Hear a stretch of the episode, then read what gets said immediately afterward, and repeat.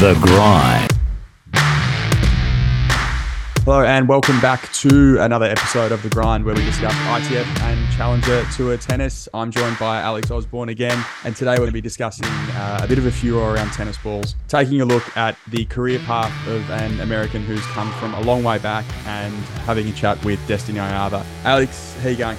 Doing well, thanks, Roddy. How are you doing? Yeah, I'm good. I am speaking from my study, chilling out, and you're somewhere familiar too for the first time in a long time. Tell us where you are and what's going on. Yeah, so I'm in Tempe, Arizona at the moment. So about 20 minutes from Phoenix uh, at Arizona State University, where I went to university and I got my undergrad and my master's from here. Was a D1 athlete, played here um, on the tennis team, obviously. So uh, yeah, it's so great to be back here. It, it really feels like a second home for me and staying with my best friend from college who was on the soccer team, training with the girls. It's been great. How did they welcome back an All American athlete? um, with open arms. No, they're they're pretty great. I get to join in. Technically, as an alum, you can practice casually or like on an occasion. So that kind of constitutes for three, maybe four times a week, I believe. So my coach is um, definitely a stickler for the rules, which is important. You need that, especially burnout of student athletes in America. It's quite common. So she's really on the rules. So I've been practicing three times a week with the team, and then I can jump in and do individuals with some girls in their own time, which has been great. Um, so yeah, I mean, I get to use the gym where I want, the facilities here. Yeah, I mean, it's really an amazing place to come and train. Arizona's amazing. It's the weather's unreal. It's a little hot on the warmer side at the moment still, but nonetheless, nine months of the year, best weather you're going to get for tennis anywhere in the world. And it's just a great training spot, really good conditions to train in, get fit. I took a full week off, actually, and I'm feeling it this week because my body's very sore after getting back in the gym, back on court. So it's Friday, we're five days in and still feeling the body. But uh, no, it's good. It's good to be back on court. And I really needed that week and a bit off. So yeah, hopefully, yeah, back on court soon for a tournament. Yeah, sure. It, I'm sure it's a great way to like sort of reset and have a have a big end to the year. And so you use this as a base, I guess, when you can. And then you've you have a family friend in is it Louisiana that you can also use as a base, or you have used as a base before? Yeah. So after college, after my masters, when I graduated, I moved there because I got kind of a sponsorship deal for a year with the family, and became really close with them. And I just continued to go there and use that as a base. As a coach there that I love he's just amazing. I learn something new every day I'm on court with him. And it's a great place again to train. I mean, complete opposite to Arizona, where it's super hot but humid. And I mean, you were just sweating five seconds out the door. So again, I have two great places in America where I can train and and use as the base. Yeah, I mean, you're very lucky. You're very lucky, and that that high humidity weather sounds like a nightmare for a pale white boy like me. Let's talk tennis balls. So, one thing that's come up repeatedly, and as a casual fan, you kind of hear about this. Uh, I guess maybe once a year. Currently, maybe a bit more than once a year, and it kicks off at the Australian Open every, for the last couple of years since they changed from, I think it was the Wilson tennis balls now to the Dunlop tennis balls, and there's a complaint that on the hard courts the balls fluff up too early in the seven or nine game rotation before they get changed out. And then what happens is the balls get too heavy, um, the rallies slow down, the rallies become longer, the stress on the body is amplified by A, the weight of the ball, and then B, the length of the rally, which is kind of like a compounding issue. As the rallies get longer, the ball then gets worse and worse and worse, and so on. And so in recent years, the likes of um, Medvedev, uh, Zverev, even Craig Tiley have, have complained about the the tennis balls at AO, specifically the um the Dunlops, and I mean I think I don't think Novak uh, has an issue with it. It's been a while since he's lost in Melbourne, but it's also now an issue elsewhere on tour. There's a complaint, as I understand it, from the players that there is too much changing of the tennis balls, and that's causing like a high degree of injuries in players in elbows and shoulders and the like. Um, Novak Djokovic came out recently, and he's been quoted um, in an article saying there's certainly a connection between frequent injuries of the wrist, elbow, and shoulder with ball changes. I'm absolutely in favor of choosing one ball, which we will play at all ATP tournaments. It is different and more difficult with Grand Slams because each of the biggest tournaments we play negotiate separately with their sponsors, but it also happens on the ATP tour. Every tournament has a right to negotiate. However, we simply have to find a way to unify so that in each category on the ATP tour, we have one ball to play with, depending on the surface. What's your experience with this, Ali? Because it's kind of, I mean, from the outside looking in, I can understand why it doesn't get a lot of traction in terms of change. Because from the from a a, a lay fan's perspective, it's a bit like, well, first world problems. You know, you're a tennis player, you get to do this. You know, if if the likes of Zverev and Medvedev are complaining about it, it's a bit like, you know, Crimea River, you earn however many millions of dollars a year, but that's not really the reality of the situation. And as a layperson, it would be easy to shrug it off, but the reality is this is a workplace.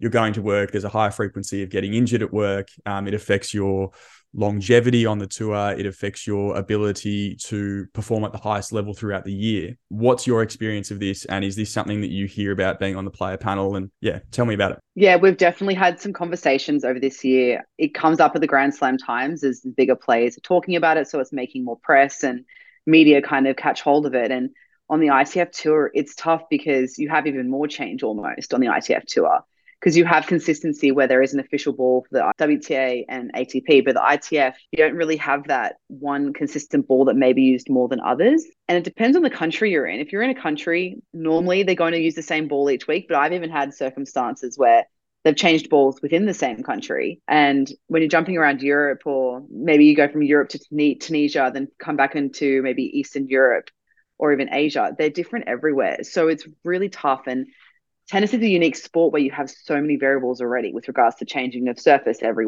week. It's never going to be the same surface any week.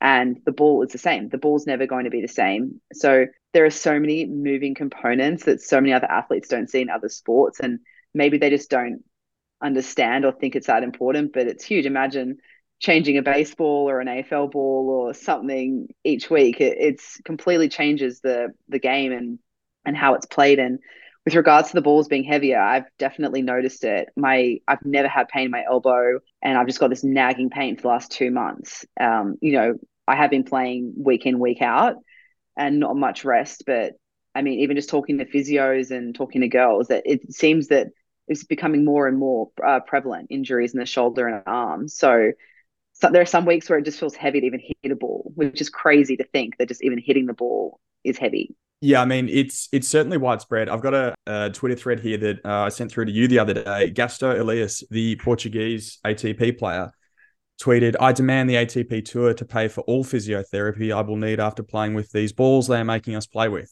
I've been on tour for many years and I've never seen anything like this. This is inhumane." Tennys Sandgren, who is pretty happy to give his two cents just about any time whenever asked, and sometimes on occasion when he's not replied, I agree, never seen anything like it. And then Paula Badosa, the WTA star, chimed in with, agree, the issue is not only ATP. Unfortunately, with the WTA, we're having the same problems for years as well. We need a change from both sides. And so I suppose Novak sort of hit the nail on the head, which you would sort of expect him to do, is it's it's coming down to the fact that all these tournaments that are run are not even where they are controlled by the ATP, the ATP kind of give the license and then it's up to the tournament director to kind of make everything happen. The tournament director and those backing the tournament have every right, in a commercial sense, to pick the optimal deal for the tennis ball that will give them the most the most favorable outcome commercially throughout the tournament. So whether that's the best price, the best offering, whatever it is. However, where those interests are not aligned with the players, and that's often been like an issue with the ATP and WTA tours, is that these tournament interests do take preference over player interests. It's kind of easy to see how this happens. I can't see how this gets reversed. I cannot imagine that the ATP or the WTA will mandate a singular ball to be used on clay courts and hard courts because basically at, at that point, Wilson will, let's say Wilson gets the hard court deal. Wilson will then have no motivation to ever produce a ball for clay. And Slazenger will have the grass court deal. And there'll be, so basically, you'll just be down to like four types of tennis balls, which kills off however much of the market. That also becomes like a competition issue. There'd be some regulator that'd have an issue with that somewhere. Um, I kind of can't see how this happens, but then I don't know what the solution is. Do you have anything that sticks out in your mind as to how this could actually happen? For me, it seems impossible, and that's not the right outcome because something has to happen. Right, something definitely needs to happen, and there. I mean, I know there's been talk as well, like women using men's balls for events, and they're made completely differently as well with regards to the the duty of them. And there's been weeks where I've played clay tournaments with hard court balls and hard court balls with clay tournaments, and I mean, it's a mess. And I just, I really, yeah, it's it's hard to pinpoint a solution. I, I really don't know because the market and I mean just the the business side of things, right? It always comes back down to money and and what's going to be the most cost effective for the tournament, um, with how many balls they need for the tournament, but also how they're going to last and and everything like that. And I guess certain countries have certain um, marketability for certain balls, and I just don't know either. To be honest with you, I think it's a tough situation, and I don't know how they're going to solve the problem, but whether they start making them lighter again or have certain, you know, tighten up regulations for how they're made. Yeah, I just don't know. Yeah, it's certainly a watch this space. Moving now to discuss uh, Taylor Townsend. So, for those unaware, Taylor Townsend is an American um, American woman who's been playing on tour for like a decade now. She's 27. She recently just won a W60 in Templeton. Um, absolutely rock and rolled in the finals, 6-3, 6-1, kind of breezed her way through. She took a year off from the sport, I think, uh, back in April 22 for the birth of her son, Aiden. And she's now climbing the rankings again. She's eight in the world in doubles and 70 odd in the world in singles. But she comes from a very interesting, uh, I guess, origin story. So she started playing under a tennis program developed by Kamau Murray in Chicago, uh, where, where I believe she grew up, who was the coach of Sloane Stevens for her 2017 US Open title. World number one junior, AO singles and junior, singles and doubles junior champ. And then in 2012, as she's world number one, uh, arrives at the US Open thinking she will get the wild card that she received the year prior into the main draw. Uh, the USTA knocks that back and then asks her not to play the junior slam, despite her ranking as the number one junior player in the world and therefore their best hope of winning it.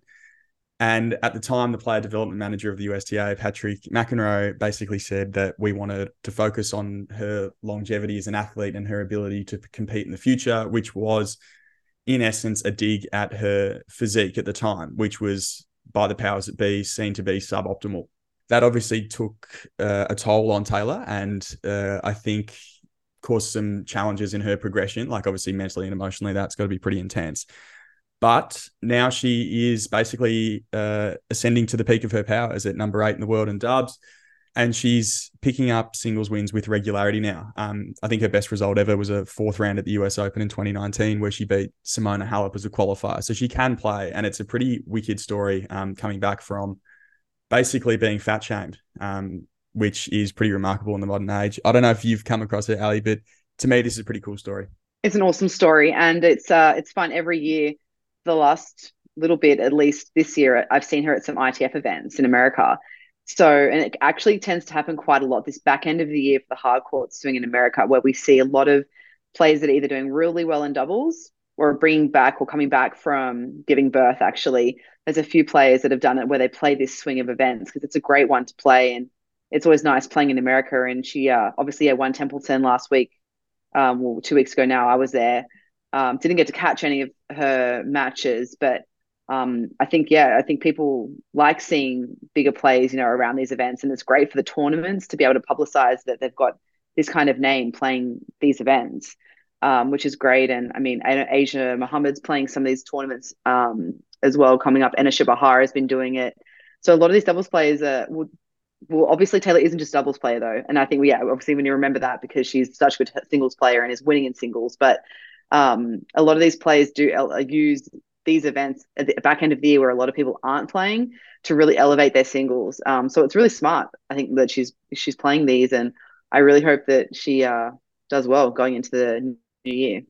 Yeah, totally. I think that um, as you say, it's a massive opportunity. She came or made the third round in the US Open this year, and then picked up earlier in the year W100 in Charleston in May, and um, a W80 I think was this time last year. Um, but yeah, I think for a lot of people as well, like after the US Open, it's kind of seen as a bit of dead air. Like I know that some of the top players, their schedule kind of dies down a little bit from fans. Like there's no way the engagement is near as big um, in the lead up. And so yeah, massive opportunity for her to uh for her to climb the rankings again. She said she's she is stacking her schedule pretty tight. Um, she said I basically have a tournament every week, and my goal is just to continue to get points to end the year inside the top 50. So I'm sure she will, and um, it'll be a good watch for AO24. I think. Speaking of AO24, we spoke to someone who will hopefully feature there earlier in the week.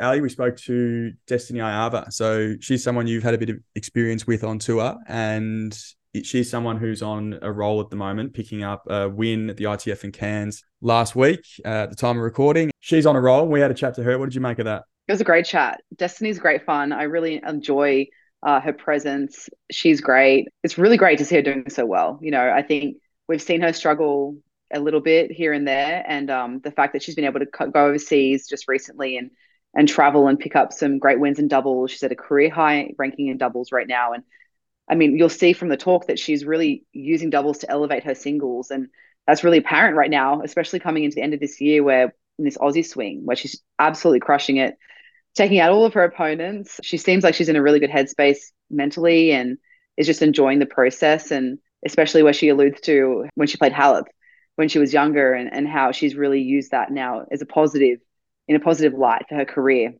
And just, uh, you know, it's just so hungry to compete for that again and, and be playing for those top 10 wins at AO and on Rod Laver. It's really exciting. And I can't wait to see how she does this year. Absolutely. Hopefully, we do see her at Melbourne Park. I'm sure we will in some capacity. But what is sort of really stuck for me is uh, Destanee's come through a well publicized battle with her um, her mental health. There was uh, she had an episode, I guess, in April, I think of last year that was um, documented pretty heavily. And yet, despite all that, she speaks about to us the financial challenges of being on tour and the fact that she she might not be now as or she might not be as close now given her winning streak, but only a matter of weeks ago was considering how long she can sustain her career and whether she needs to sell her house in order to be able to keep funding it.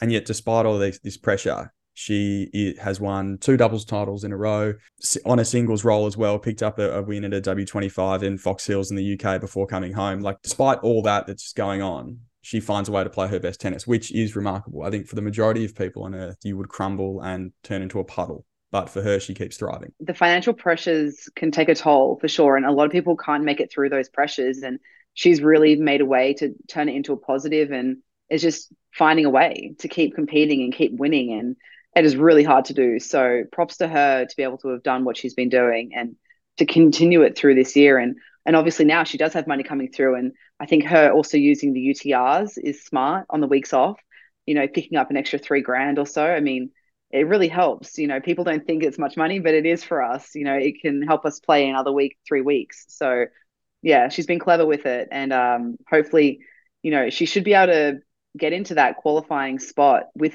on her own. You know, without a wild card, with how she's doing in singles right now, which will help her financially going into next year. And hopefully she can, you know, then go into Europe and continue throughout the year. Okay, so we're joined here by Destanee Aiava. Destanee, firstly, thanks for coming on. We're speaking to you after a bit of a strange tournament win for you up in Cairns. Can you talk to us about that? Um, obviously, you you won the title there over Lizette Cabrera, and it's been a couple of good weeks for you back home. I don't think I've ever had a tournament win like this before it's very weird. But I, yeah, I feel for Lizette. She's one of the nicest girls on tour, and um, I just wished her well yesterday. And I, I only found out just before my warm up started. I, I still warmed up. I was like, no, this is that's not true. I don't think it's sunk in yet because it doesn't feel like an actual tournament win. I don't know. I would have just rather played. Obviously, that didn't happen. And yeah, I don't know what else to say about it. No, fair enough. So you found out before the match was going to start that Lizette had an injury, um, and then you've obviously just decided, no, no, no, that can't be right. Yeah, I was like, no, that's too good to be true. Nothing ever that like nice happens in a tennis tournament. For me, I've never gotten a lucky loser or anything like that. So I was like, nah, I'm just gonna warm up and keep it how it is, and yeah, just go into the like have the mindset that I'm still gonna be fighting for this title and um like halfway through the warm up, the supervisor came on court and said the final's not going to be played. So after that, I was like a little bit more relaxed, but it still hasn't sunk in. I don't think. Yeah, that's interesting. I can't say that's ever happened to me before. Um, speaking of wins, though, you have had some. I mean, a great few weeks back home. You started really strong. Um, two doubles wins with Maddie in Perth, and now the singles week. Um, how are you feeling for the rest of the Aussie tour? How's it been ba- being competing back home and everything like that? Yeah, it's been really good. Um, I love Perth, and it's always nice to be playing back home. I had a long Europe trip. Um, obviously, you're still going, so yeah. that's a lot longer than me. Quite the um, grind. But yeah, I've um, I think I've played so many matches now and I'm feeling quite confident and just wanting to stay healthy and fit for the rest of the Aussie swing and hopefully have a good start to the Oz summer. And yeah, well, my main goal was to get my ranking inside quali, so I didn't need a wild card. Um, so yeah, I think I'm on on track for that. So yeah, I think it's going pretty well, and um, everyone's playing so well at home as well. I had a tough semi yes like the other day as well with Gabby and yeah I think everyone's doing pretty good at the moment. Yeah, it looks really promising the level right now and obviously we're seeing on the men's side but seeing the girls having some great matches amongst each other it's uh it's positive moving into the Aussie swing that's for sure. Yeah, I was looking at the rankings the other day and there's like a cluster of us all in the same spot. so yeah, it looks like we're all just chasing that quality spot. Yeah, there's certainly going to be a few of you vying for that spot. And Desi, you you sort of hit a vein of form in your last few weeks over in Europe, if I'm not mistaken, with a title um, in the UK. I mean, obviously your doubles has been like super strong throughout the year, but your singles is now certainly rocketing up. Have you found that you've been playing at a high level for the whole year and you've just sort of hit your mark now? Or have you really found that in the last few months things are coming together? Well, I think that the one thing that's helped is obviously playing as many matches as I have been. And um, especially in Europe, I played um, so many girls that were like just amazing and um, it didn't matter what level tournament it was everyone's just you know pretty like really good so i think just being around other people instead of being in Australia, which I was the previous year. Um, that's definitely helped a lot and changing my mindset when I go into matches and um yeah, so I don't know. I think I'm just I I'm one of those people that plays better with more matches under my belt and the longer the match goes on or the longer I go into the tournament, I just keep getting better. That's how I feel as a player. That's awesome. Yeah, it was so fun seeing you this year in the UK, and I know we travelled together in Spain two years before that. Um, but like you said, that the level in the 25s around Europe, I mean, they're compar- compatible to the hundreds and 80s in Europe. I mean, everyone's yes. those UK ones were so strong. So it's so good that you got that depth of matches for so many weeks in a row. I mean, I mean, I know it's tough on the road for so long, and it was fun. Obviously, you had Corey with you. Does that help you a lot when you're traveling? Just having someone with you as well? Do you find? Yeah, I think that helped a lot. I'm I don't think I'm someone that necessarily needs a coach. I think I'm just I just need someone that supports me just to just to watch me and you know take my mind off tennis after my matches and just someone there like a friend to have fun with and go sightseeing um and yeah i try not to stress too much about like game plans or anything before matches start. So yeah, it was nice having Corey there. Um, I think I, we were together for the last five weeks of my tour. So yeah, that definitely helped. I mean, he's been with me for three tournaments now, like throughout the whole way, and I think I've won all of them. so that's good. that's a good record. Good record for Corey. Nice. Yeah. That's scary good. Desi, so do you when you walk off the tennis court, do you just switch off completely and try and focus on relaxing, having fun, exploring a new city? Or are you a bit of a tennis nuffy where you'll be on the app looking for results, like trying to scout your next match, all that sort of stuff? Where do you sort of sit there?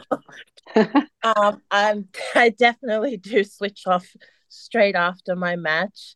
Uh, I try to look at it as if, you know, it's like two, three hours out of my day and then the rest of the day I can just you know do normal person stuff and because tennis is already stressful enough as it is well personally for me I don't want to spend the rest of the day looking at who I'm playing next or where my ranking is going although I am looking now more more frequently with my ranking and stuff um, before I didn't really care so much but now I think as I get older like the stakes are higher and I want to, you know, reach my goals and stuff, but I still do tend to switch off very fast. And I try and tell myself that there's always so much more to life than tennis. You know, if I lose, then it shouldn't be the end of the world. And it usually isn't. So, yeah, I've gotten a lot better at just not well not not caring but just yeah totally switching off from tennis when it's needed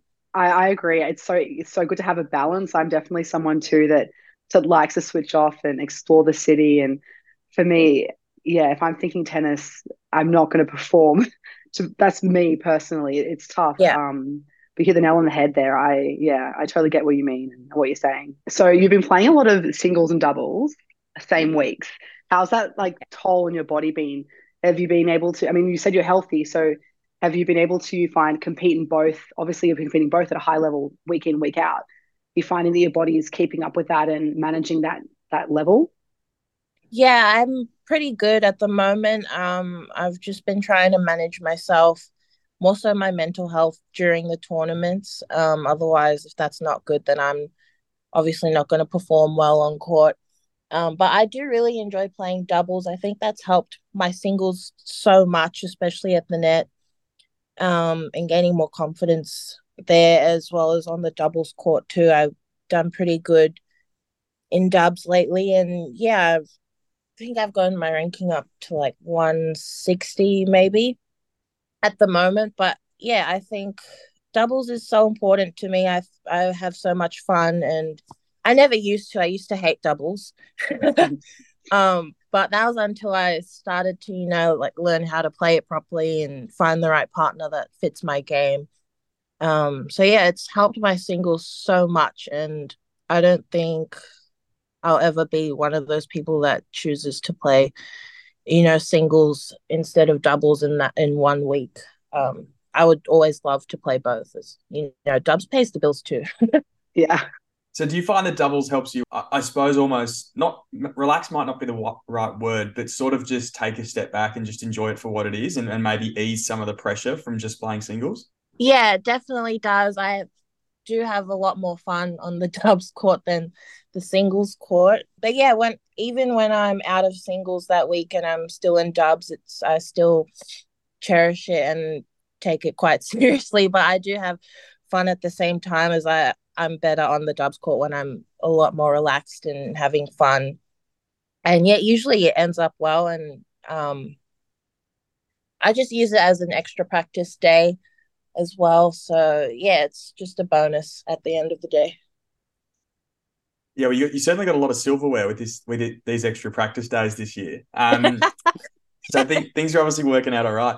One thing I wanted to ask as well, Destanee, something that um was picked up earlier in the year. You're obviously pretty vocal about the the, the challenges of being on tour, and, and by that I mean the fact that at the lower levels, players don't get paid what they should, and and things aren't that easy if you don't have sponsorship and the like. We know that you've uh, I guess, posted on the, the Australian Facebook, Australian Tennis Facebook group saying if there's anyone out there that can give you a hand, you'd, you'd, really appreciate that. Where do things sit at the moment for you? And obviously, the upcoming Australian summer would seem like a really big opportunity with your doubles ranking where it is, and and you're, as you said, in, in contention for um qualities as well. So where's that all at? I didn't get many messages from my request.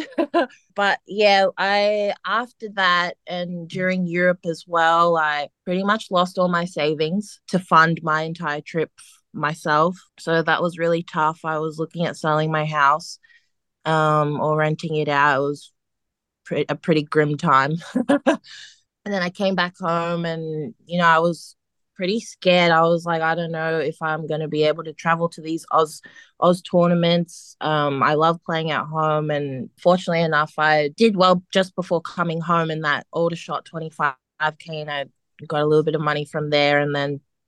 Yeah, every match I go into now is pretty much just like life or death situation. so yeah, I've just I think that's what also has helped me play so well and stay as consistent as I have been. I think I've been the most consistent I have been in like a long time. Yeah, I think that's always in the back of my mind is how much money is coming in and especially playing these lower tournaments is not very easy, especially if you're losing like first, second round and not making semis or finals. It's quite tough. Um, but the UT- UTRs helped a lot. I played one last week, so that was good. But yeah, I don't know. I I'm just trying to hold out until AO to be honest, and see if I can get enough funding from that, if I can get myself into qualies then I can go again to Europe next year. But I don't know what's it's all up in the air for me at the moment. Props to you for competing and performing though, because I think it's so hard sometimes we have that financial pressure. You can see some girls crumble, and especially the start of their careers. And obviously, that's not quite the case for you being the start of your career, but I mean, it's still tough having so many external pressures like that, then to go on the court and have to think about even playing or winning a match. I mean, there are so many other external factors, not just financially as well, but being just one of them, I mean, you've obviously done a great job of being able to compartmentalize that and just still be able to really compete and perform on court and get results. So that's really awesome. I'm yeah, super happy for you that you've been able to do that. Yeah, Thank of course. You. And following on from that, I guess Destanee, you sort of hit the scene when you were quite young. Um, I think did I think you played Simona Halep as a as a teenager, yeah. which would have been yeah. terrifying. Um, Simona's obviously been in the news for some not so great reasons recently. Yeah. But how do you how do you reflect on on the start of your journey and an experience like that against Halep, and I guess how far you've come since then, obviously with your maturity and being able to or having to handle everything that sort of life throws at you, um, whilst you know often on the road and, and away from um, family or loved ones, and and yeah, how do you how do you look back at that, and is it something you've done? I used to look back on it and kind of get annoyed at myself because I wasn't there anymore, and I haven't been on tour for a while. That well this was last two years and but now these days i look back and i it's just something that i would really want to get back to. And i know that that wasn't anywhere near my best tennis back then or lately even. And yeah it's just something that i strive to and it motivates me now well because i know i know how much i have to offer in this sport and how much i've got left and what i want to do with my career and yeah it now motivates me and I obviously would love to play on Rod Laver again and play with those girls inside top 10 and compete. But yeah, it's just all work in progress and I still have a long way to go. So it's not something that I get annoyed, annoyed at anymore. So well, I think that's a sign of um, maturity and growth in and of itself. Yeah, I mean, obviously you've you've obviously come a long way, but I can I can understand what you mean, and it must be must be exciting to think that maybe you know keep the good form up. Maybe there is opportunity on Rod Laver not too far away. Yeah, I mean, all it takes is one or two good weeks, and then you're right there. So. I'm just waiting for those. Destanee, thank you so much for joining us. It's um it's a pleasure to catch you off the back of some recent success. And if your last few weeks had anything to go by, I'm sure the next few weeks will be fantastic as well. So thank you for speaking to us. Thank you for um, your reflections and uh, sharing what life's been like on tour. And we hope nothing but the best for you. Thank you so much for having me. Alex, it's all we've got time for today. Thank you very much. And we'll see you next month. See you later. The First Serve is your home of tennis at thefirstserve.com.au. Log on to find out all the details of our live radio show, other podcasts, read weekly features by our team of writers, and follow us on social media. Facebook, Twitter, Instagram, TikTok, and subscribe to our YouTube channel.